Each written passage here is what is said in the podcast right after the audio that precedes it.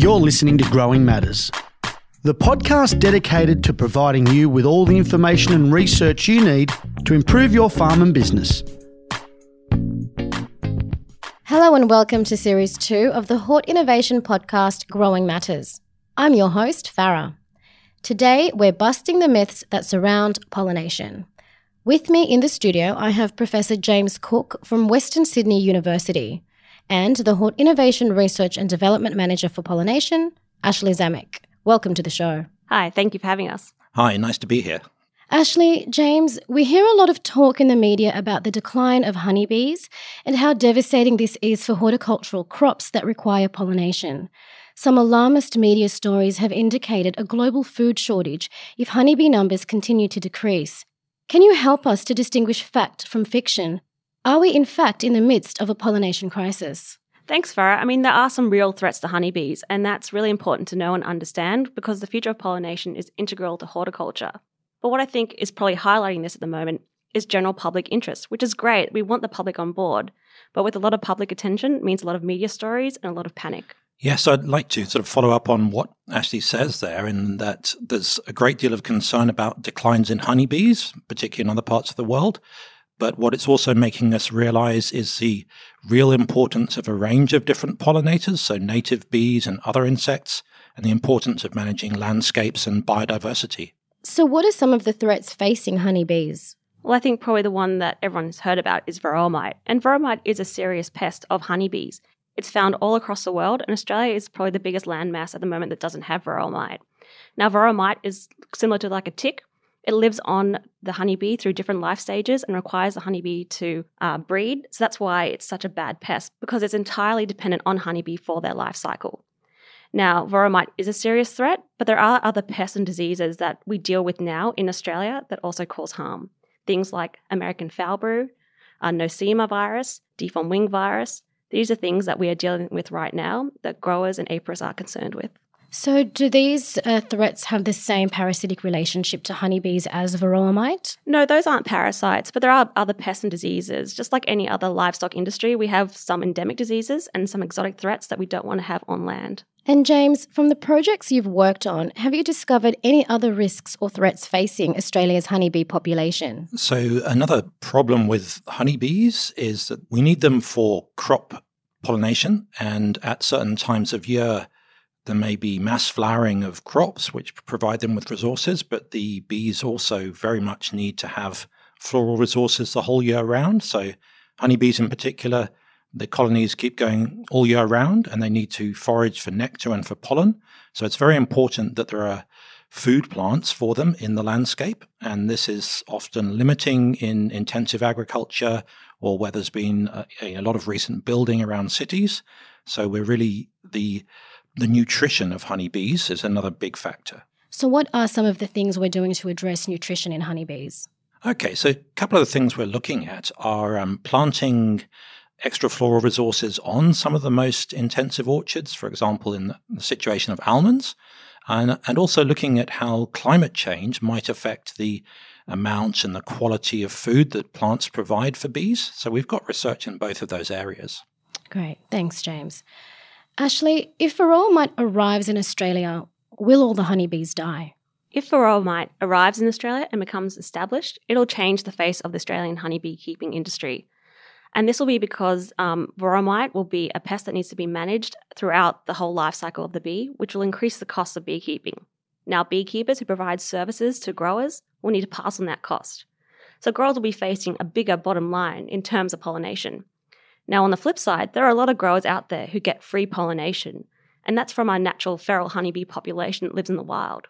What varroa mite will do is it will kill those feral honeybees through disease. So, growers who have never before had to pay for pollination will now face that cost, which will be quite a big impact. How are they going to kill feral honeybees? So, what varroa mite does is that it weakens the honeybee to an extent where it's open to all types of pests and diseases. So, things that they could probably fight off before, they can't fight off anymore. So the whole colony can die and collapse quite quickly. So basically, it destroys their immunity. Exactly. It feeds off their hemolymph, which is their blood, and makes them weak and unable to fight diseases. Sorry, James, do you have anything to contribute to that? Yes, just sort of carrying on from that, the um, the varroa mite is, is strongly linked to one particularly nasty virus called deformed wing virus, which is very bad for honeybees. Um, and that, along with the other stresses, um, sort of combines together. And in all other countries where the when the varroa mite's in, been introduced, it's led to really dramatic declines in the um, wild populations of feral honeybees. Yeah, exactly. And also, what varroa mite does is helps the spread of disease. So, varroa mites will be on the bee. That bee will be foraging on a flower. The varroa mite drops off. A new bee from a different colony comes that flower. That varroa mite hitch, hitches a ride into that new hive and spreads all those lovely diseases. Wow, so if established, it will have quite a devastating effect. Yes, and that's why we take it really seriously. So, in Australia, we have a strong biosecurity program, which means at every port of entry in Australia where ships and planes come in, we are making sure that bees do not come in via that method. And that's through sentinel hives, which are kind of like empty hives that we leave at ports. And so any bee that's flying off a ship really wants to find a home quite quickly, and they'll enter those hives. And some of those hives have uh, robotic doors, which kind of lock the bee inside. So once a bee's in, we know it's in there. We can go check it out, find out A, what type of bee it is, and B, if it has any diseases. And that gives us an indication if anything's coming onshore. Are those bees then released? No, they are definitely killed. James? So there's one. There's only one good thing I think about varroa mite, and that's the fact that it's highly specific to honeybees. So while it's really, really bad news for the honeybees, it isn't a threat to other kinds of bees, so our various native bees, or to butterflies or beetles and flies and so on. So a very nasty parasite, but its its direct effects are only on honeybees. As Ashley mentioned, the only the indirect way they could affect other insects would be to increase the prevalence of viruses um, in, in the environment in general. Uh, but generally speaking, the, the dramatic effect would only be for honeybees. So at the moment, we're talking about hypotheticals, but what is the likelihood that this pest will arrive on Australian shores? Well, it's already arrived a few times. So in the last, th- I think, three years, there's been incursions in Townsville and Melbourne on with hives on ships that had the mites, but the biosecurity um, system has been really good and picked it up and dealt with those situations. Yes, and James has really highlighted why the biosecurity program is important. If you think about how many ships and how many planes arrive in Australia daily, those are just opportunities for pests and diseases to come into Australia. So, although varroa mite has entered Australia, and can I just point out, it's not Varroa destructor, which is the really bad one, it's Varroa jacobsoni, a close cousin, who also we don't want. Um, the sooner we know about it, the sooner we can move to an eradication, which means we can ensure that it doesn't go any further than those ports of entry. If we didn't have the biosecurity program, we would most definitely have varroa mite and varroa destructor on our land. Can you outline for our listeners what this biosecurity program entails? It's called the National Bee Pest Surveillance Program, and it's an involvement of every state and territory in Australia to ensure that no bee exotic pests and diseases come on land. And so it involves bee biosecurity officers, it involves hobby beekeepers, and we all work together to ensure that we are surveying and taking samples as much as often to ensure we don't have anything exotic on land. It's a massive program. It's the first of its kind in the world. It's been running for a long time, and it's probably the reason that we have such a good bee population at the current moment.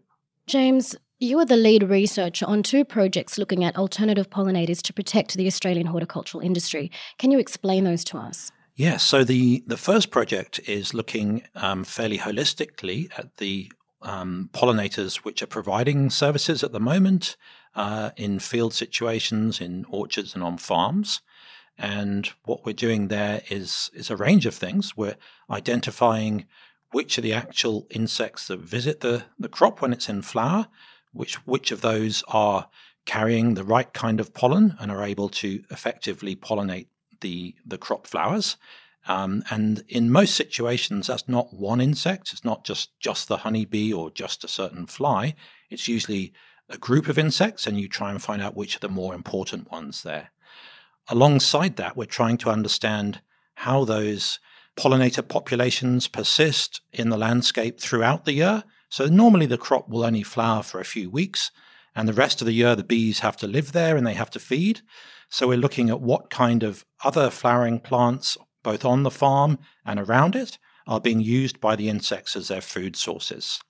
Those food sources are very important. So we're doing some sort of experiments back at the ranch, which is back at the campus, where we are taking some of those plants and looking under climate change conditions. So we heat them up or we subject them to droughts and see how that influences their nectar and pollen production, that, that kind of thing. So trying to get a bit of a look at climate change futures. And then we're also looking at the diseases that the bees and other pollinators have on the farms. So if you think of an apple farm, which is one of the contexts we're looking at quite a lot, you have plenty of honeybees on the flowers, but you also have a range of native bees and some hoverflies coming to visit. So, do all these insects actually share diseases amongst them, which are transmitted via the flowers? And we're doing work on that to see to what extent the honeybee viruses we already know about, to what extent are those actually crossing over and shared with native insects as well. Uh, so those are the main things of the, the first project. So, what are some of the key findings that have already been established? Okay, so um, we're just starting out, in fact, we're in the middle of our third season looking at apple and cherry pollination in New South Wales. One of the things we found there is there's real high variation in what's pollinating the crop from year to year. So most of the farmers do pay to have um, honeybee hives on their orchards, and the honeybees are playing a big role. In some places, honeybees are really playing the major role, so there can be like over 90% of the insects on the flowers. But in some situations, like in the Blue Mountains in Bilpin, we've found that sometimes the native stingless bees are outnumbering the honeybees by up to three times. And not only that, but on the same farm, you find a big difference year to year and even day to day, depending on the weather. And another really interesting finding, James, is that it's not just about the crop you have, it's about where you are. So it's a crop question and a region question. And I think growers never had that information before that that could be a big matrix that they need to understand better.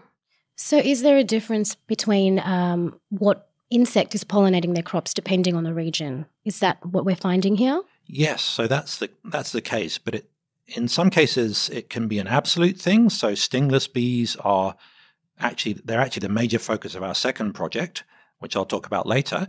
But stingless bees are only found in some parts of the country. Where they're present, they seem to be playing quite a big role on apple orchards. But there are most of the apple growing areas are outside the range of that that kind of bee. So when you go outside the range of that kind of bee, obviously you don't find it. Um, but there are a lot of other solitary native bees which nest in um, stems, uh, stems of plants, or in holes in the ground. And many of the many different species will visit apples, um, but again, that varies considerably between different places. So the native reed bee, which nests in things like tree fern fronds when they fall, um, where that's present, it can be quite significant. But then there are apples grown in places where you don't find those bees.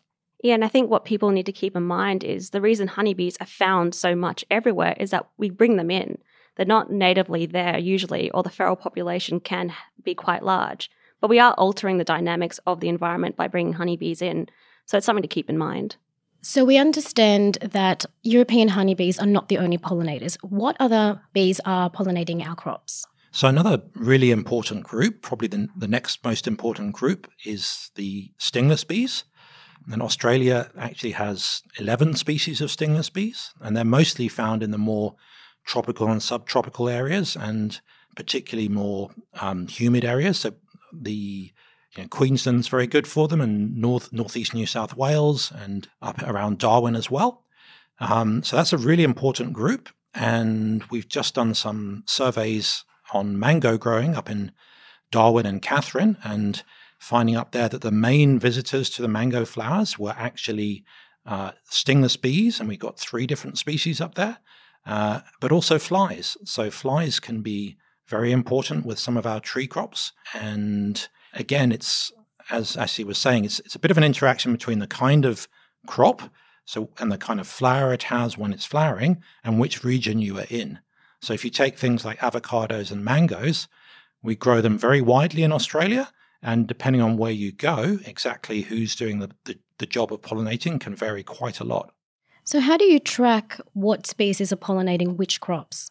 Basically, it's a case of going out into the orchards at the right time, um, making observations directly. You can recognize, well, a trained entomologist can recognize directly some of the insects um, just visually. Uh, otherwise, we recognize them as well as we can, and we catch representatives of the different types, bring them back, identify exactly what they are. Sometimes that requires going to experts in the museum, for example, if it's not a very well known insect.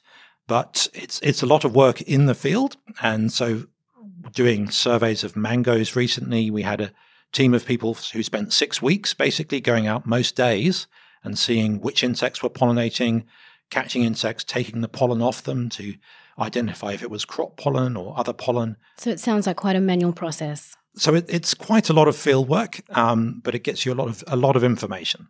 James, you mentioned stingless bees and flies. How are alternative pollinators supporting Australian crops? So the big thing about stingless bees is, in many ways, they're like honeybees in that they have a, a big colony. They have a queen who produces hundreds or thousands of, of working bees, and you can keep them in a hive, so a box, a bit like the honeybee box, but a little bit smaller. Most of the things you would do with honeybees, you can do with stingless bees. They do produce less honey, but also a big advantage is they don't sting, as the name suggests. So already they're being used quite a lot by macadamia farmers. So they are macadamia is our only endemic Australian plant that is a major crop. So all the other ones have been brought from elsewhere in the world. And they've probably always been pollinated by stingless bees back through time. And stingless bees are very good pollinators. So quite a few farmers will already bring hives of stingless bees to onto their orchards to increase the numbers, and they work very well in that situation. What we're now looking at is can we take that model and extend it to other crops? So we're looking at other tree crops such as mango and avocado and lychee and assessing whether stingless bees will visit them and how good are they. And the signs are, you know, really promising, particularly with things like mango.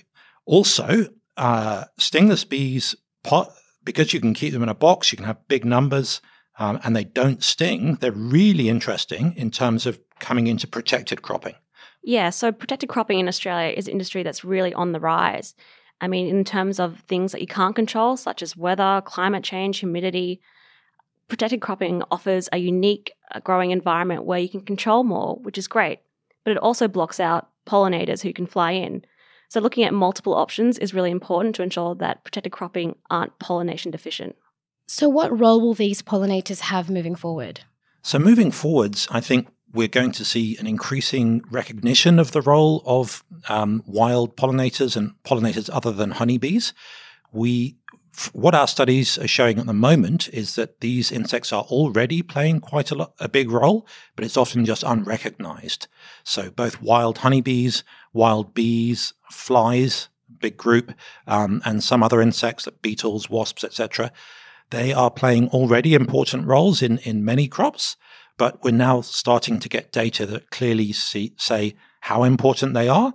Um, I think in the protected cropping situation that we're going to be looking at native bees like stingless bees and quite possibly flies as well as being uh, really important, uh, particularly in those highly confined glasshouse situations. We agree at Hort Innovation, which is why we have a specific fly project. Following on from James's work, we know that pollination diversity is different region to region. So now what we're looking at are what flies are doing the work in different regions. Do certain flies prefer different crops? a hairy fly is better, a hoverfly is better.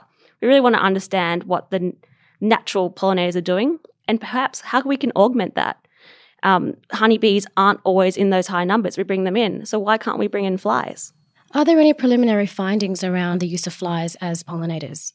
So we already know that uh, from survey work in the field, so in orchards, that in some places flies seem to be the main pollinators of avocados, for example, and that in Many places, flies are a lot of different flies are visiting mangoes, and some some of our latest data showed that the uh, one particular hoverfly was really common as a visitor to mangoes. So in the field, certainly that's the case. And what we'll be doing over the next year or so is to try and actually uh, you you can so flies don't live in hives in colonies like bees do, but on the other hand, you can mass rear flies. So Probably the best known case is for fishermen, you know, rearing maggots for, for fishing, um, and the use of flies for managing waste, in fact, for recycling waste. And we can use those some of those same flies. We maybe let let them hatch as adults and potentially use them um, as an inundation to increase pollination. And growers are already really aware of what flies are doing. There are anecdotal stories about growers who bring in roadkill to try and increase fly populations. We're trying to think of a nicer way to do that.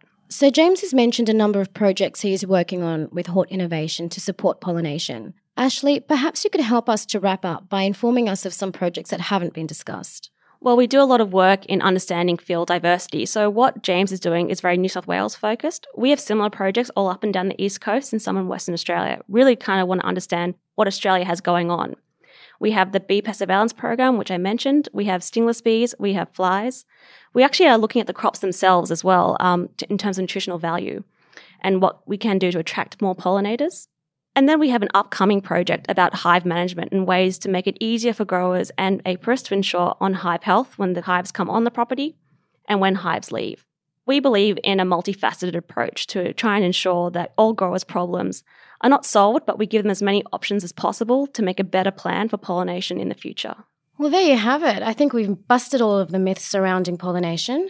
Um, before we wrap up, James, Ashley, do you have any key takeaways for our listeners? Yeah, so just a final comment. I think that if you put together all the stuff we're talking about, what we're looking to do is is to be able to provide information for resilient um, pollination services that don't rely too much on any one situation or one species. So, a better understanding of all the different options and how we can manage the landscape or the protected cropping environment so that we can harness these natural pollinators and, and get good pollination for crop production. Exactly. And I don't think any solution is something that's going to work for every grower. You have to look at your farm, look at your area, look at what you're growing, look at your biodiversity, and from there make some really key decisions on what you plan to do in the future. Well, thank you, James and Ashley, for coming in and busting the myths around bees and pollination. No, we had a great time. Yes, thanks very much. If you'd like more information about anything you've heard on today's show, links to the resources will be posted in the show notes. Thanks for listening to Growing Matters. Don't forget to visit us over at horticulture.com.au and join our free membership. Get instant access to the very latest information available to help your farm and business grow.